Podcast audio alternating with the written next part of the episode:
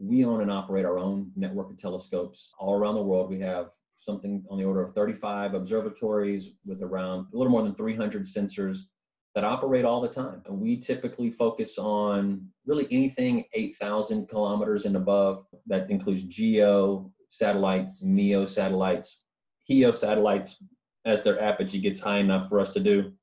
In emergencies, we'll do LEO stuff, but in general, we don't we don't do a lot of LEO stuff today. But we own and operate that network. It was funded out of our profits or out of our own pockets, built and developed by us. We wrote the software ourselves. And uh, we saw it as an opportunity to make an impact, number one, which is what our researchers really cared about. They, they saw the gap in sort of the challenges that our geo satellite customers had. And we decided we wanted to move into that business and sort of meet that gap. Uh, we've learned a lot since we started, and we've even started to really refine how we think about space situational awareness or space domain awareness as a, as a problem domain mm-hmm. and how that affects our infrastructure and how we focus on what we build, how we build it, how we deploy it um, to do those things. But yeah, kind of think your first question, we own it. I think the other the other piece is, and since we own it, we get to focus on the characteristics that we think are important, right? And those are really market driven mm-hmm. to us. So we really focus on from a infrastructure or footprint standpoint availability having enough sites with enough diversity to make sure that we are always up and running. You know, when a customer calls me, and invariably it'll be on, you know, Father's Day at three in the morning, or it'll be on Christmas Eve at midnight, or it'll be on Thanksgiving while I'm watching NFL football. Someone will call and say, Hey, something's wrong. Can you help us? And if the answer is not yes, they don't ever call back. So we started driving our availability metrics early on because of that just critical business need. If they had a problem, we needed to have assets available to go help. It's time for another episode of the Cold Star Project. I'm Jason Kanigan, the founder of Cold Star Technologies, host of the show. And I'm here with Clint Clark. Clinton Clark, he goes by Clint though. He's the vice president of First Impressions at Exo Analytical Solutions. We're going to get into that in a moment. That very interesting title.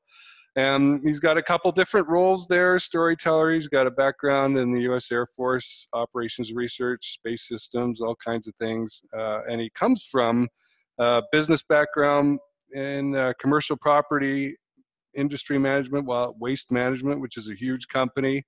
Uh, even I, in the long distant past, my first um, plant manager job was at a recycling factory, and the waste management trucks used to come in and drop off all the time, and we just sorted glass, metal, paper, plastics, and all that. Back, I had hair back then. That's how long ago it was. So thanks for being here, Clint. Hey, thanks, Jason, for having me. It's a pretty small world. I uh, yeah. uh, rarely run into space professionals who have also worked in the waste industry. right. Yeah. Well, when you're 26 years old or 25 years old and you want to be a factory manager, you got to take you know some of the the dirty jobs, right? So my experience cool place to start. My, uh, when I graduated with my MBA, I was all lined up to go to a consulting company, and mm. then the market imploded in 2008, and uh, ended up taking a, a, sales and marketing job at Waste Management uh, because still have to do that no matter how bad the economy is, and so right. building business inside there and have a great time. So uh, it was quite the experience.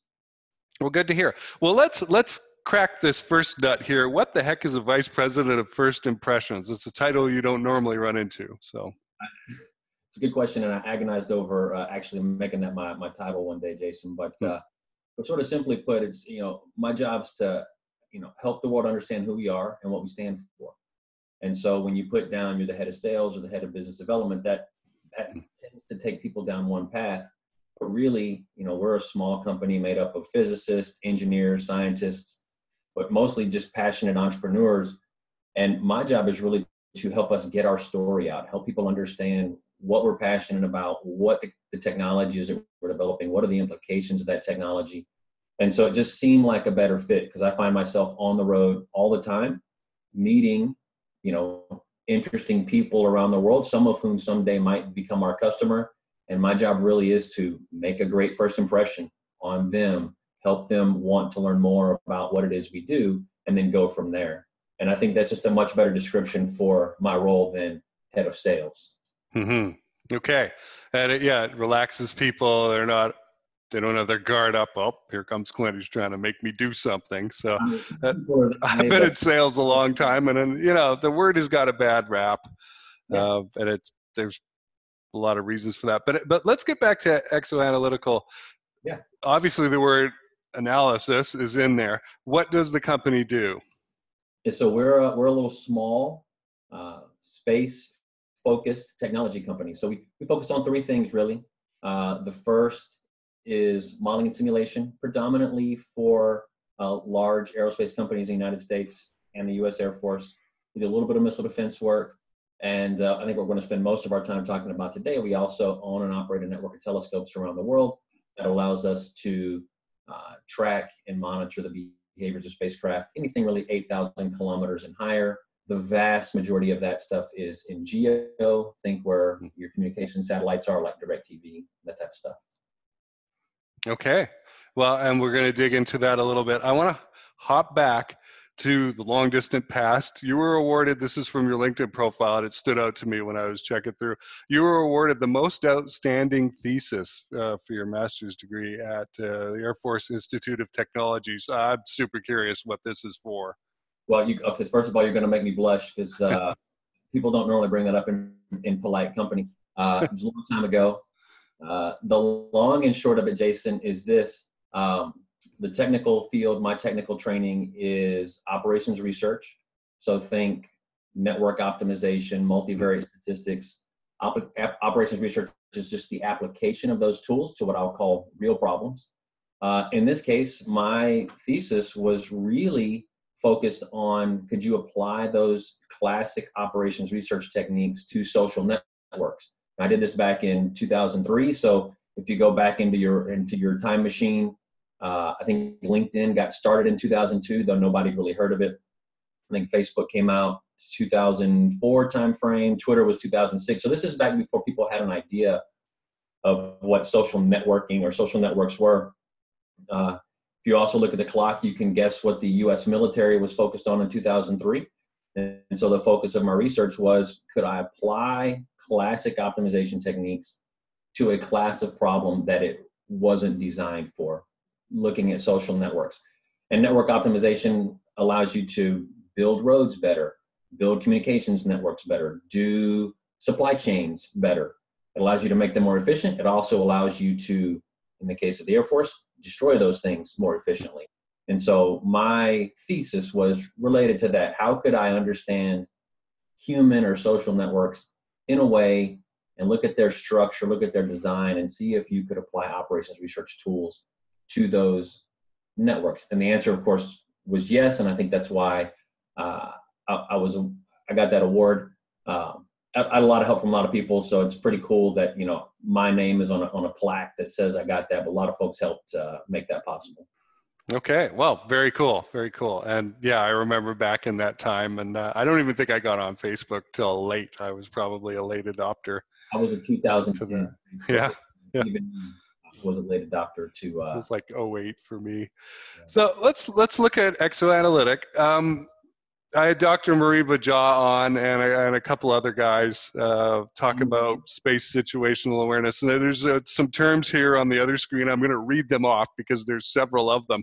And they all seem to like be mushy and overlap in that. And I want to get your take on it. So we have different terms being used like space situational awareness, space surveillance and tracking, space traffic management, and now space domain awareness surely these cannot be all the same thing, and I'm sure Dr. Jah would be tearing his hair out. Uh, how, what's your take on it?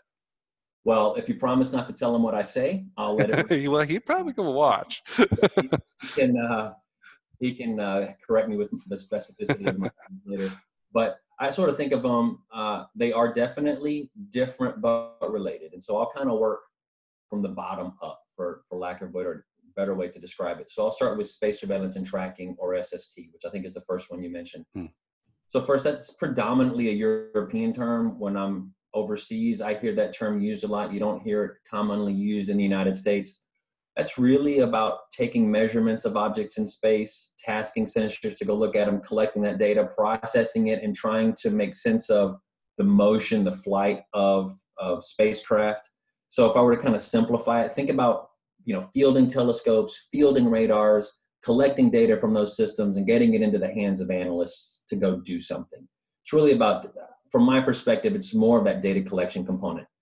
And in my perspective, that's a subset of what we call SSA or space situational awareness, right? When you talk, and, and so that's certainly a much more commonly used term, and it's uh, it's been a term in the U.S. that's been in vogue for for many many years mm-hmm. to describe uh, a discipline where you're taking those measurements and they're they're for a purpose, right? And but in addition to taking just measurements from radars and telescopes of spacecraft, you're also including maybe owner operator ephemeris data, you're including space weather data, maybe some other sources. And you're trying to build this more holistic understanding of what's going on in orbit around the Earth uh, with a purpose. The really kind of two purposes. One, to maintain a catalog of all the things that are up there, but the other is to provide uh, warning services or safety of flight services to the spacecraft that are that are operating so that they don't go bump in the night. Really, and so space situational awareness kind of today that's the primary product or service from that discipline is a catalog that's sort of freely available to the world and a set of warnings to operators who participate or who, who reach out to the US Air Force in this case to get warnings when their spacecraft might be in a situation where it's going to get too close to another one. So that's kind of the first two.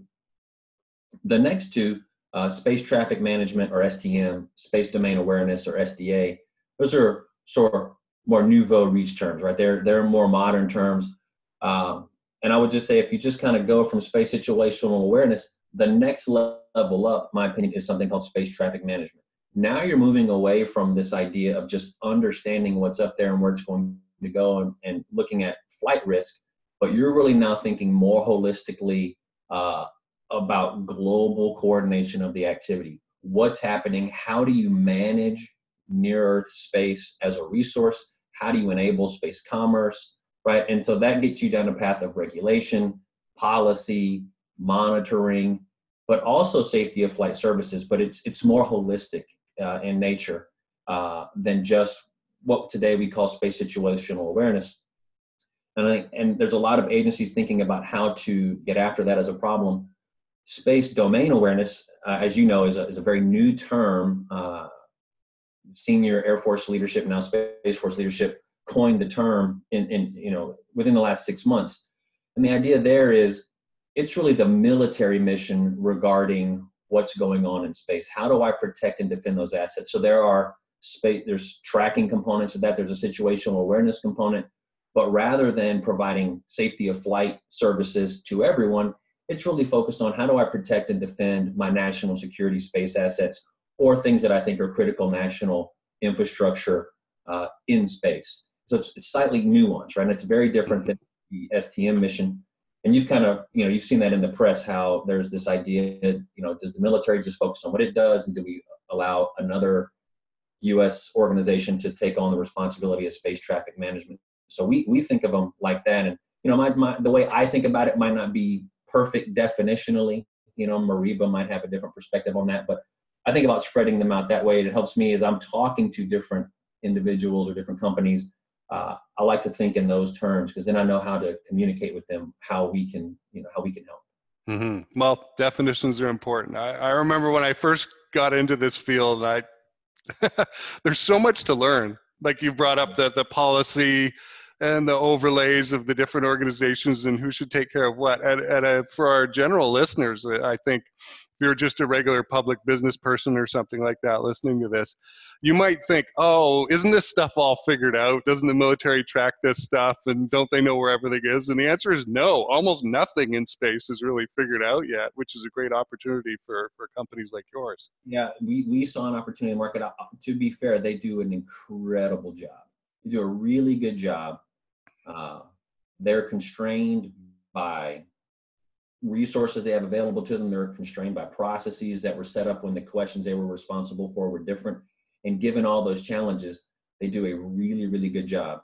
In our case, we did see an opportunity uh, in the marketplace where there was a gap in what commercial operators near geo needed versus what they were getting from the sort of freely available service provided by by the Air Force.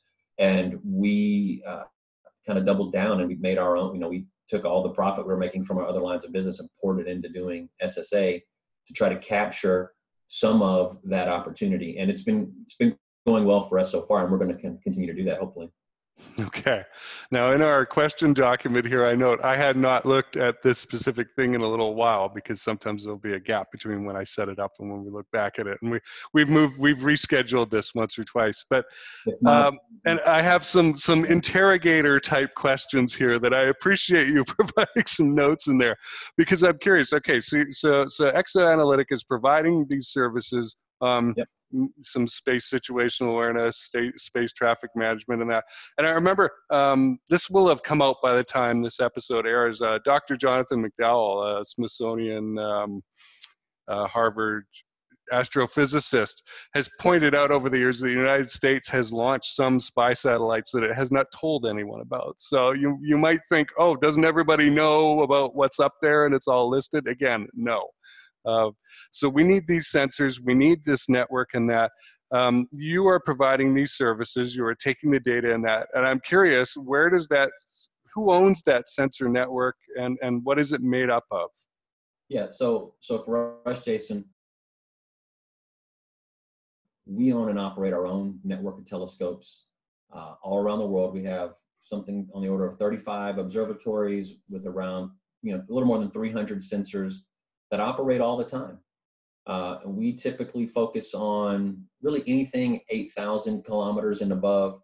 So that includes GEO satellites, MEO satellites, HEO satellites as their apogee gets high enough for us to do. In emergencies, we'll do LEO stuff, but in general, we don't we don't uh, do a lot of LEO stuff today. Uh, but we own and operate that network. It's it was you know funded uh, out of our profits or out of our own pockets uh, built and developed by us. We wrote the software ourselves, and uh, we saw it as an opportunity uh, to to make an impact. Number one, which is what our researchers really cared about. They they saw the gap in um, sort of the challenges that our geo satellite customers had, and we decided we wanted to move into that business and sort of meet that gap. Uh, we've learned a lot since we started, and we've even started to uh, really refine how we think about space situational awareness or space domain awareness as a, as a problem domain mm-hmm. and how how that affects our infrastructure and how we focus on what we build, how we build it, how we deploy it um, to do those things. But yeah, kind of think your first question, we own it. I think the other the other piece is, and since we own it, we get to focus on the characteristics that we think are important, right? And those are really market driven mm-hmm. uh, to us. So we really focus on from a infrastructure or footprint standpoint, availability, having enough sites with enough diversity to make sure that we are always up and running. You know, when a customer calls me, and invariably it'll be on, you know, Father's Day at three in the morning, or it'll be on Christmas Eve at midnight, or it'll be on Thanksgiving while I'm watching, you know, NFL football. Someone will call and say, "Hey, something's wrong. Can you help us?" And if the answer is not yes, they don't ever call back. So we started driving our availability metrics early on because of that just critical business need. If they had a problem, we needed to have assets available to go help. I think the second piece we spend a ton of time focusing on is the quality of the data. How accurate are the measurements that we take? Uh, and since we own it, we get to sort of hand select the hardware, we write the software, uh, and, and we get laser focused on data quality. And our researchers spend a ton of time making sure that it's the best in the world so that when we you know we do whatever collection activity we need to do and we pass that data to our customers it works in their tools it mm-hmm. you know it helps them converge a really pristine orbit so that they can do whatever they have to do next whether it's communicate with a lost satellite whether it's recover you know from a spin or even to do a collision of avoidance maneuver making sure they have precision orbits for the two spacecraft involved and then the last thing that we really focus on is sensitivity. How dim of an object, how small of an object, and those things are separate, mm-hmm. but general they're related. But how dim of a target can we find? And the issue there is if if you're not if you don't have proper sensitivity, if the smallest thing you can see is the size of, of a big red bus in London, and that's the smallest thing you can warn your, your customers about. Mm-hmm. If the smallest thing you can see is a baseball, then that's the smallest thing you can warn your customers about. And so we keep focusing on on technologies that allow us to get smaller and smaller. So we're sort of in that range of a baseball, a softball, you know, maybe a soccer ball, depending on what it's made of, kind of that order of size near at Geo, and that allows us to be much uh, much more open with our customers about the risks that they're facing from different types of objects. Uh, and so that that tends to be our focus. Okay, that, and that's really cool. So, uh, you know, I immediately think of a company like Swarm that makes these tiny little small sats, and mm-hmm. yeah, you got to be able to optically see those. And Hey, this is Jason Kanigan, the host of the Cold Star Project and the founder of Cold Star Technologies. I've decided to do something new. I've started doing daily update videos on who I met and what I learned the previous day in the space field. And it's a great sort of follow me thing. You can learn what I learn. I'm meeting a heck of a lot of people and learning a lot of things really fast. And the space field is really disparate. There are tons of nooks and crannies to go into and explore from legal, operational, you know, regulatory, compliance and gosh, the end customer. Who'd have thought about that, right? So you can sign up for this. If you go to coldstartech.com slash MSB, that's short for Make Space Boring, the mission we're on, then you can sign up and in your email you will get a daily notification that the new video has been posted. I'm also thinking about doing some branded mini courses and summarizing papers as uh, I'm able to. So those will be some goodies that are in there as well. So if you're interested in that, go to coldstartech.com slash MSB and join us on the mission to make space boring. Now back to the interview. So the, the data is coming in from these sensors. Yeah. Uh, it's transmitted somehow to the home office it, it goes into the big computers and then the software does what? Is it is it machine learning data science stuff uh, or is it software like wait the predicted orbit is this and this is deviating from that and we better sound an alarm? What kind of stuff is going on? I, I think it, i think the answer is yes yes and yes. Right? So if, if you just start at the simplest level and say we have 350 robot employees spread around the world the software has to tell them what to do. So we would call that command and control at the simplest level, right? How do they know what to do, when to do it, etc. And then once they're doing whatever it is they do, in this case, taking pictures of the night sky, those images have to be processed. So there's a whole processing chain for turning pictures into measurements. And then once they become measurements, that's really when the fun starts, right? You turn those measurements into orbits, you turn, right? You turn all that the, all the orbits into a catalog. From there you can look at changes in behavior. You can start to roll that catalog forward in time and see if there are any risks. And we just try to keep it simple. So like the, the whole sort of if you were to just to wrap up in one idea the the suite of tools if you don't measure it you can't manage it. So we have a lot of our software stack is really to make sure we can take as many really accurate measurements as possible. And then the, the next bit is if you can't predict it, then you don't understand it. And so we have an entire software stack that is designed to help us predict or roll that information forward, because that's where the decision making comes in for our operators. And, uh, you know, prediction is hard, especially about the future. Uh, so, you know, we spend a lot of time working on those tools and making sure that we really understand current state, what happened in the past. Can we take those two things together roll it forward and figure out based on understanding what's the most likely course of events going forward is there any risk that we see based on sort of nominal? And then if we see any changes from what we would expect can we update our customers about that so they can take some action? Okay.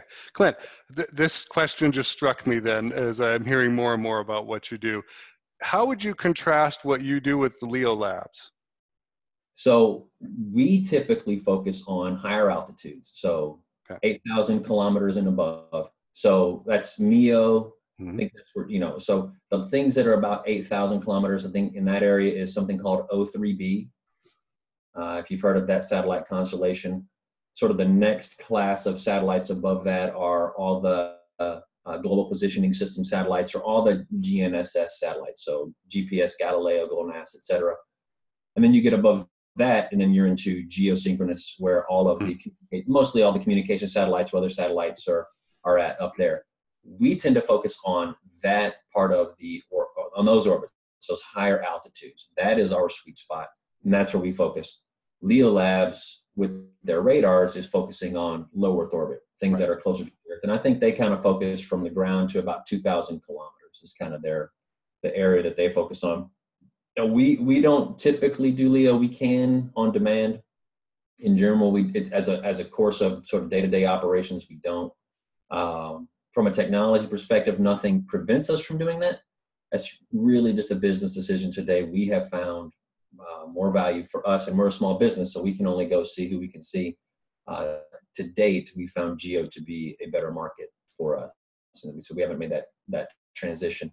And they're doing a good job, right? So they mm-hmm. they good job in their area. We're doing a good job in our area. So you know, right now there's no there's no incentive for us to trying to go and do anything down there. It's interesting what's what's happening in Leo. That tends to be where they focus, and we tend to focus higher. Okay, very cool. So niche down, and uh, and with Leo, it's in the name. So okay, I, concept right. right. I'm curious if there is anything missing. You've had this experience now. You've been with the company for like seven, eight years now. It's been a long time.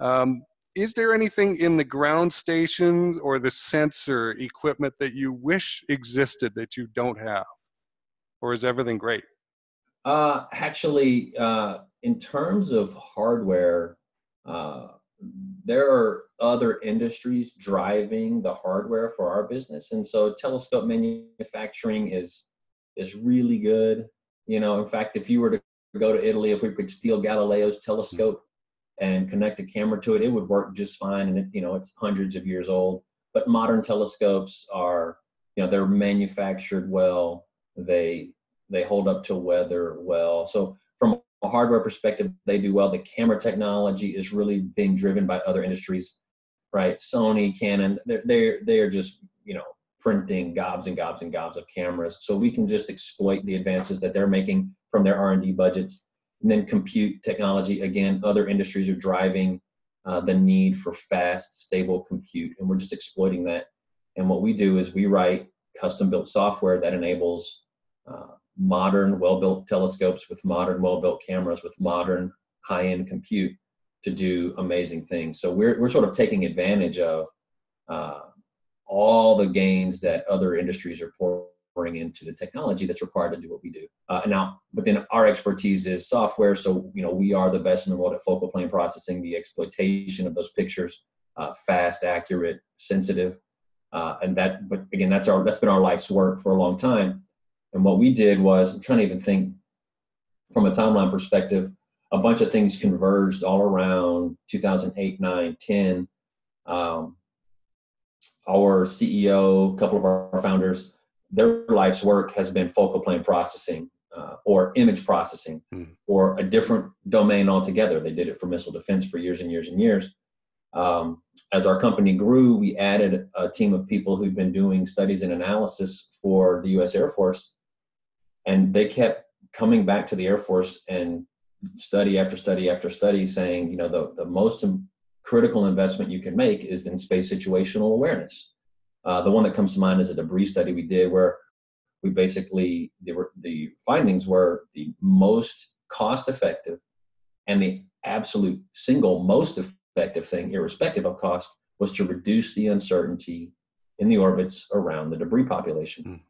And we looked at those, and there was a sequence of studies like that. We looked at those results, and our CEO, CTO, our VP of engineering all said, I think we have written the tech, the software that makes this possible as long as the hardware is good enough. And so we went and found some commercial off the shelf telescopes, cameras, and computers. And our CEO, in fact, the, the telescope number one was our CEO's son's telescope. And if you don't know what happens with a telescope, if you buy it for your son, it becomes a place to hang their clothing after you, find the moon, you find Mars, you stop looking through it. So his telescope was a, a coat hanger. His wife's DSLR camera connected them together knew what to do with them, started taking pictures, and then ran it through our processing chain. And sure enough, we were tracking satellites. And so we made the decision I think we have the stack ready to go, hmm. move into this business in a big way. And the real challenge that we wanted to attack was scale. Hmm. So you know, we're at 300 telescopes. By contrast, the U.S. Air Force's Space Surveillance Network has nine telescopes as their kind of frontline system. They have other telescopes in the Air Force that they do things with, but they have nine as their frontline. So we have more than 30x the number. So the real focus was once we solved the image processing piece, was the rest of the technology on either side of that, the command and control and automation on one end, and the exploitation and processing on the other that allowed us to scale in a massive way right? That allows us to when the phone rings we're always available to go and, and, and look at what our, our customers are doing. Okay. I, now think, they even call i'm going to have a ground station expert on at some point in the near future and i'm going to corner him and ask him some serious questions out of this that's a field i don't know anything about so different than a, a telescope system right so right he may have a different opinion exactly. Well, I could see a little overlap in our next question here. Now, um, some folks may not know on the YouTube channel, if, especially if all you've ever done is listen to this show as an audio, there is a YouTube version um, with video. Just go to Cold Star Technologies on YouTube, just search for that. And I have a space policy playlist. Oh. And this this next it, it as i was like oh my gosh you know so i try and chunk them out it's not just a long list of 100 and whatever episodes like it is on uh, on audio platform and so this question really fits into the space policy area and will allow me to include this episode into that list. So, we had uh, some people we know went before the House Committee on Science, Space, and Technology uh, public meeting this week. It's called Situational Space Situational Awareness: Key Issues in an Evolving Landscape. And thank you for bringing this to my attention again, because I've seen all the posts and uh, I read Dr. Jah's um, 15 pages of he was saying on there. And they talked about you know, a bunch of different options for how to address the, the space traffic management. Um, you know, do we let a civil agency lead this or something else? And so, what is ExoAnalytics? Mm, what are you bringing to the table to help out commercial companies in this area? That's a lot to unpack, but I'll just throw an advertisement for your YouTube channel. If, if folks watch, they will see a couple of handsome men on today's episode. that'll be the teaser for those just listening in today. Um, maybe I'll just take a stab at space traffic management yeah. in general, and then talk about what what our role in it is. So I think the first and maybe the most interesting and most encouraging thing about it is there's real, you know, the swirl, the amount of dialogue is really encouraging because I think not only the US government, which is, you know, what the House was talking about yesterday, but I think globally governments have realized that we need to really focus on better understanding and managing the behavior of space traffic to preserve space as a resource. There's a ton of value that space systems provide terrestrially. We make a lot of things better. You know, not only you know, we benefit from you know I don't I don't even I don't even know how to drive to the nearest grocery store because I use GPS to do it. You know, but that's that's one example. There are myriad examples of the benefits of space services. And I think uh, all nations are kind of really understanding the impact and potential impact of the loss of space as a resource. I think the second thing that's going on, I think especially with you know the announcement of the mega constellations, for lack of a better way to describe uh, Starlink, Kuiper, etc. Uh, I think people in in government beyond the practitioners like us, like we, we've seen this coming, but I think government officials are starting to realize the complexity and the scale of this problem is just growing at a rate that is faster than governments typically operate. And I think there's a sense that if we don't get out in front of this as a nation or as a global enterprise, the situation is going to get past us and we're not going to be able to recover. We're not going to be able to catch up either with sensing infrastructure or processing infrastructure to do a good job of managing space flight safety in a way that allows us to continue using space the way we'd like to. So I think those are kind of like the first two big things that are exciting about that. When I look at what we do, uh, you know, we've been participating in SSA or, or SDA or SST, sort of those other terms for, for years and years. Um, and that, and we understand those very well. Space traffic management is moving that into a different domain uh, mentally. Really, I guess I kind of said it before. Focuses on policy, um, regulation, potentially monitoring, potentially enforcement. That's a different suite of services. Uh, none of which are militarily, you know, are, are military related per se. And so it, I th- and I think the recognition that those aren't necessarily military functions are going to allow us to move the problem away from uh, what we would call national defense sensors. Right? Nations have their, you know, the U.S. has them. The UK, every country has their own sensing infrastructure to monitor things that they care about. Spacefaring nations have infrastructure to monitor space traffic. And today, those are the you know primary sources used to produce the catalog, uh, for example. And you know, going forward, I don't think that has to be the case. And I, I use us as a good example. We're not hindered by that limitation. We use our own sensors, we produce our own catalog, we produce our own suite of alerts, and, and, and we have our own processes and our own people doing that work. And so we're unencumbered by some of those challenges. And so as you know, as I was listening to the talk yesterday, to the talks yesterday, I think you know, and, and we're going to participate with a lot of those speakers. We we know them all well and we're trying to communicate to them what uh, uh, what we think should happen. Uh, commercial companies uh, have a lot more flexibility to impact if you're talking about space traffic management versus talking about SDA, which gets into right protection and defense. Governments are going to want to have the capability to do that on their own, with or without us. I think, but the preservation of, of space as a resource, I think we're all involved and one of the things that that I'm encouraged by, you know, when we started a few years ago, this and every once in a while we'll run into people that will say this: we've got to have sovereign capability, we've got to have sovereign sensors. And I think that that dialogue was driven by the sort of mixing of the traffic management function versus this domain awareness or say or, or spacecraft protection function. Hmm. But as you move to space traffic management, I'm hearing and I'm trying to help change the dialogue to I need dedicated capabilities. I need things that I can know will be there when I need them. Mm-hmm. The good thing about commercial companies is that's just how we just contract for that. You just write a service level agreement and we will tell you our availability. We'll tell you our sensitivity. We'll tell you our revisit rate. We'll tell you which targets we're going to track. Right. Or you say, this is what I need. And we say, well, this is what it will take for us to go and do that. And it's a fundamentally different uh, structure than say the to sort of the classic requirements driven process that a military might have or a government might have where you know we look at the opportunities and say man we can really go do a bunch of good things here. We can invest our resources and our time and our effort into attacking that problem. And then you know legislators or whomever can just say well i need some of that to do what i'm responsible for can you guarantee me access to these services? And we'll say, yes, we can. And um, we'll write a contract that says if we can't deliver, you don't have to pay. That's a big deal. That's a fundamental switch. And so, you know, as I was listening to the conversation yesterday, and I've alluded to this a couple of times, you know, governments as they're kind of going through the calculus on on STM, they're really working a continuum. You know, at, at the highest level, it's policy. Next level is it's guidance you know maybe it's not you know it's not policy. And they say well okay after that maybe regulation and then enforcement.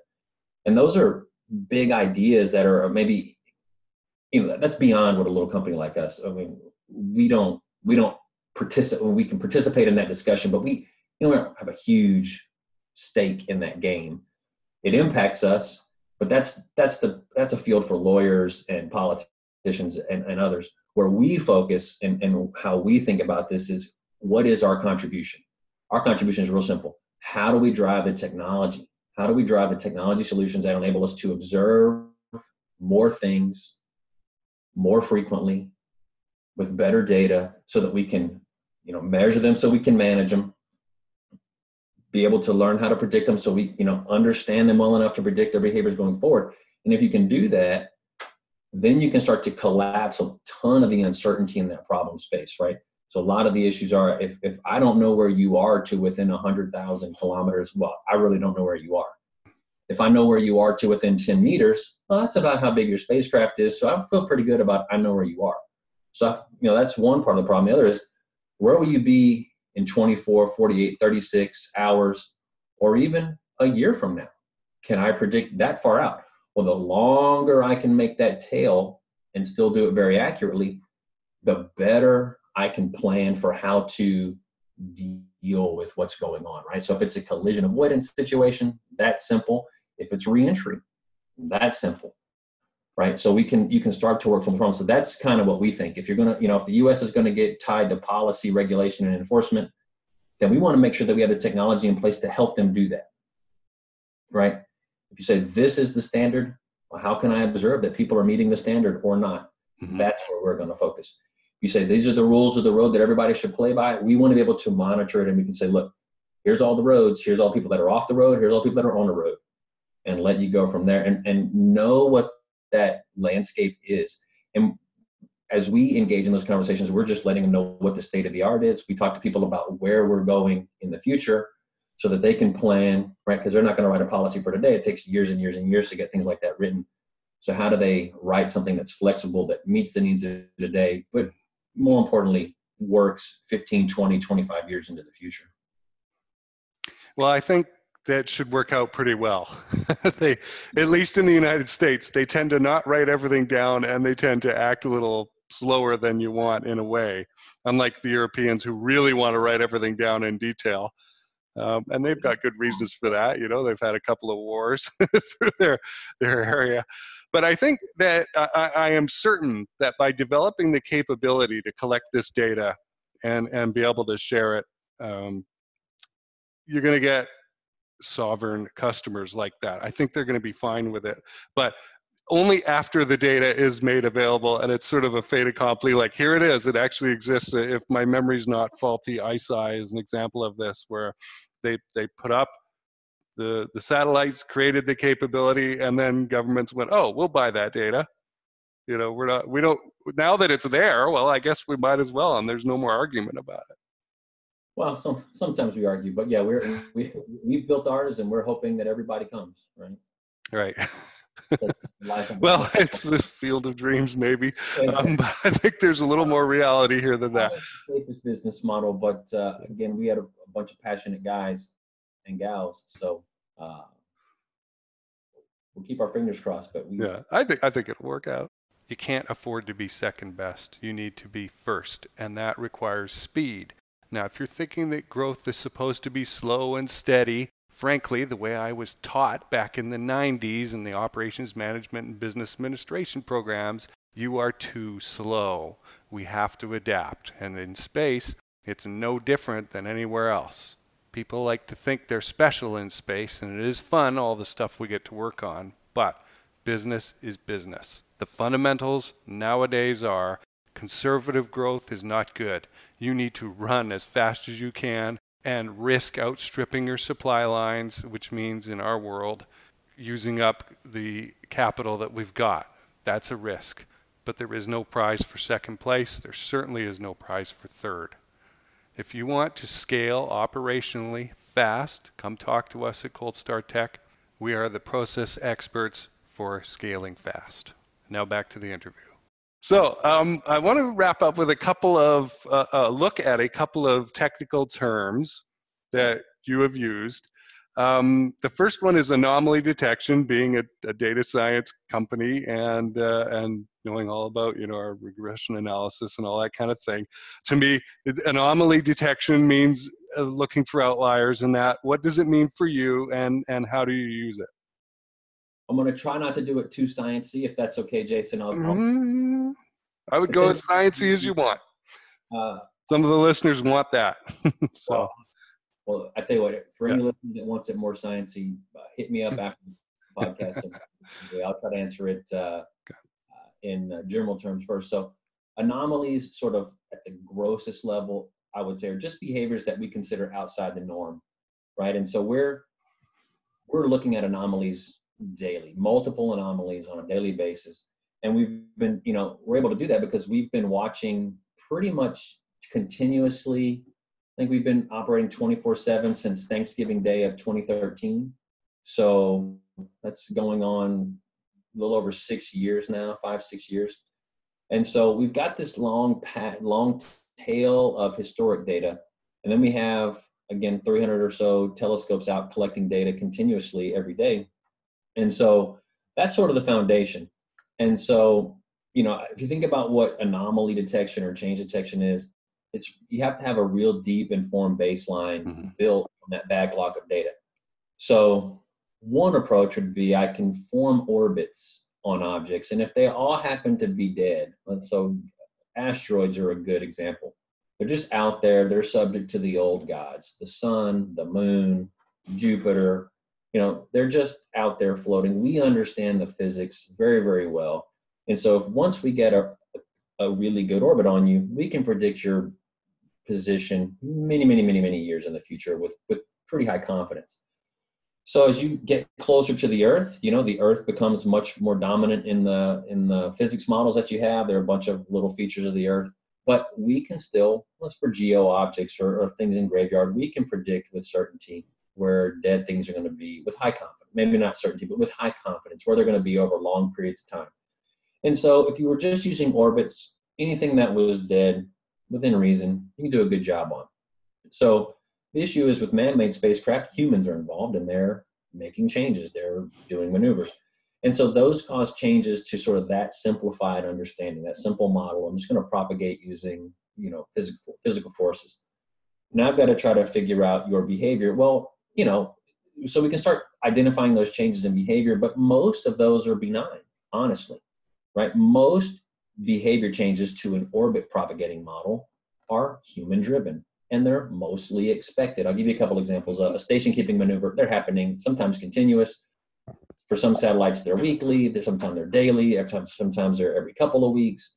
But those are predictable, expected behaviors that are, are changes that happen all the time. So we wouldn't even call that an anomaly, but you've got to be able to identify when those occur to update your forward prediction.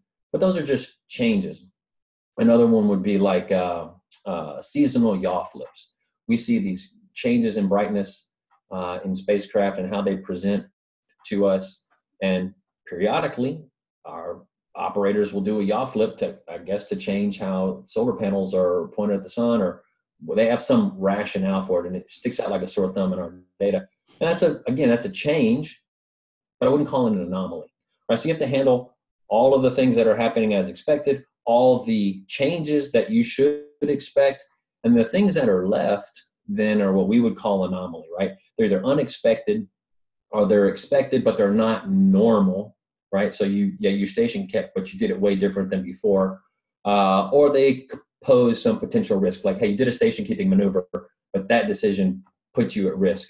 Those are where we start thinking about anomalies. So without, you know, that's not very statisticky. That's just a mental model of how we think about the problem. And so we see examples like that all the time large station change maneuvers. They don't happen very often, you know, but a, a geo operator will move from one slot where they've been operating for years and years, raise their orbit, drift across the sky, and then lower into another slot. That's very unusual. That's a time of high risk for them. You know, we'll spot that right away. Uh, you know, if there's an issue on board, we'll see a spacecraft start tumbling. We'll know within within a few seconds that something unusual is happening. Within a few minutes, we know something really bad is happening. We've seen several debris generating events. Those are super unusual. We've seen new objects, right? That, that's an alert to, that's an anomaly to us. Um, objects getting too close to each other or a conjunction warning. Those are the kind of things that, that we just bucket under this, this class of thing called an anomaly. Uh, now, how we do those, there's statistical processes that uh, for some of it, there's just old school orbit determination processes for some of it and there's some machine learning processes for some of it. And so it depends on the particular case which tool is being used to identify the issue.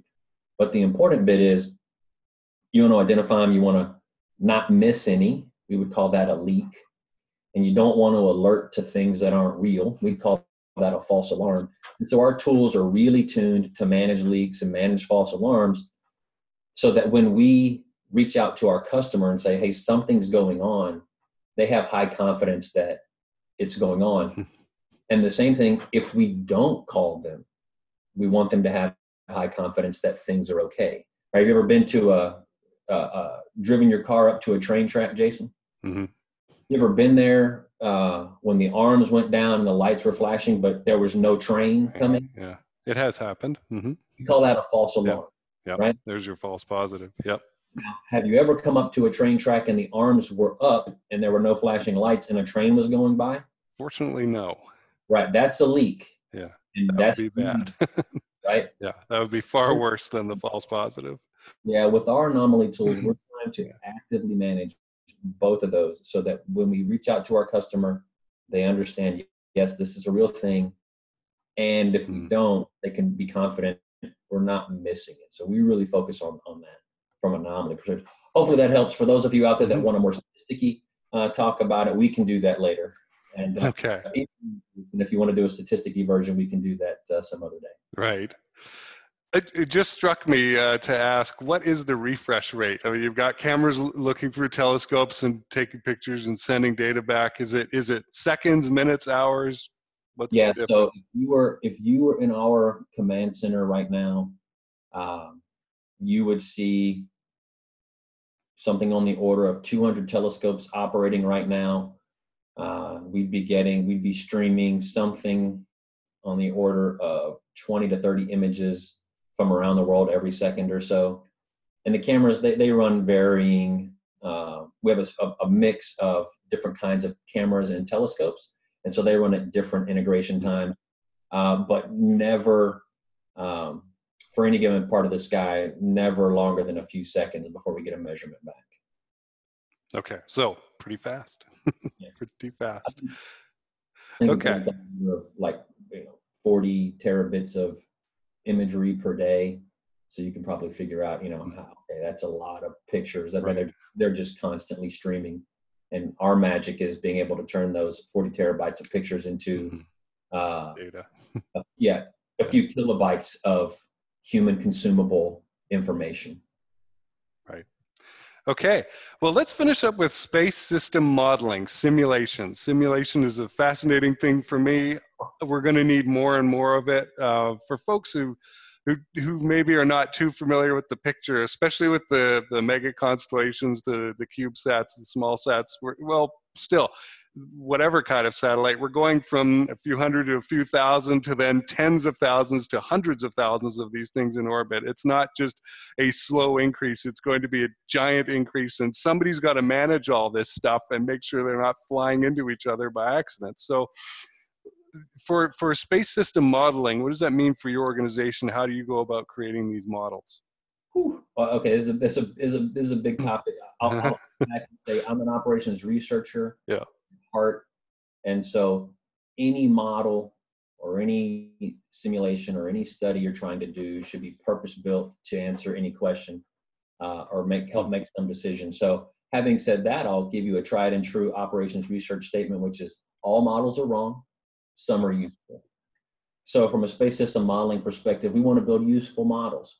Um, and the simplest idea of that is how do I create a representative version of this space system inside of software so that I can study it faster than real time, right? Because if I, I could only do it at real time, might as well build the thing. And so I'm trying to create this representative model. And then these models are at different levels of fidelity based on the kind of question you want to ask. So if I'm trying to model system performance and make a decision about how small of an object could I detect by changing aperture, then I have a really high fidelity model of maybe the size of the mirror, the size of the aperture, what kind of camera I put on there, what the altitude is, and I try to estimate what I would see or the size of the target I could discern at different ranges. And that's one kind of question. Hmm. I could back all the way up and say, what will be the, you know, what will be the impact of putting out a system of 300 of these spacecraft versus 100 of these spacecraft? Now I'm trying to assess some other type of effect. So I might could use a lower fidelity model uh, in that situation because I don't necessarily need the the, the really high end engineering uh, on the payload itself. What I need now is something that I can scale. I can make fast architecture trades and understand what the cascading impact of that is. Uh, and if I go kind of back all the way up to my time in the Air Force, the kinds of questions we were trying to answer would be is is as uh, this will sound simple, but it's complex. What are, what are the impacts of space systems on terrestrial combat? And what, so, what is the value of more communications infrastructure in space on combat, or what is the value of GPS on combat? And then the kind of questions we would have to answer in, in the good old days uh, when I was a much younger man were, you know, should I buy another 10 pounds of communications capability or should I buy another 10 pounds of F 22? How can you trade those off? And the kinds of models you use that are, are called campaign models. They're much, much higher level, but you need to be able to represent your space system in a way that you can understand the effects that it's trying to create for you, but ultimately driving towards some decision. Do I get that bigger aperture or not? Do I get that extra 200 satellites or not? Do I put this other plane in or not? Do whatever that is. And so we think about that problem kind of pragmatically. What's the question we're trying to answer? And then the nature of that question drives the fidelity of the model. And then once we understand that, we try to put a representation in place that allows us to clearly answer the question. And sometimes that requires something really Gucci in terms of modeling, and sometimes it can be very simple. Uh, hopefully that makes sense, Jason. Mm-hmm. That That's the great answer. Again, if we if uh, if there's some folks out there that want to get real sciency, uh, we can do that over a beer sometime. All right. Well, let's wrap up. Uh, this is Clint Clark. He's the vice president of First Impressions. Remember what that is at ExoAnalytic Solutions. That was our first question that we covered. Uh, how can people get in contact with you? Where's the best place to go? Is it website, LinkedIn, all the above? Yeah, Jason. Uh, for getting in touch with me, I think the easiest is you can hit me on LinkedIn. Look up Clinton Clark ExoAnalytic Solutions. I'll be easy to find there. Uh, you can always email me, clinton.clark at exoanalytic.com. Uh, you can check out our website, exoanalytic.com. Bunch of fun stuff. You can see a little bit more about what we're doing as a company. Uh, look out for some. Look out for this podcast on there. We'll probably hang it off the uh, off of the uh, news page. Uh, but yeah, I'm happy to talk to uh, any of your listeners anytime, Jason. Certainly looking forward to uh, follow up with you next chance we get. Uh, this was fun for me, so thank you. Mm-hmm. You bet. Thanks a lot.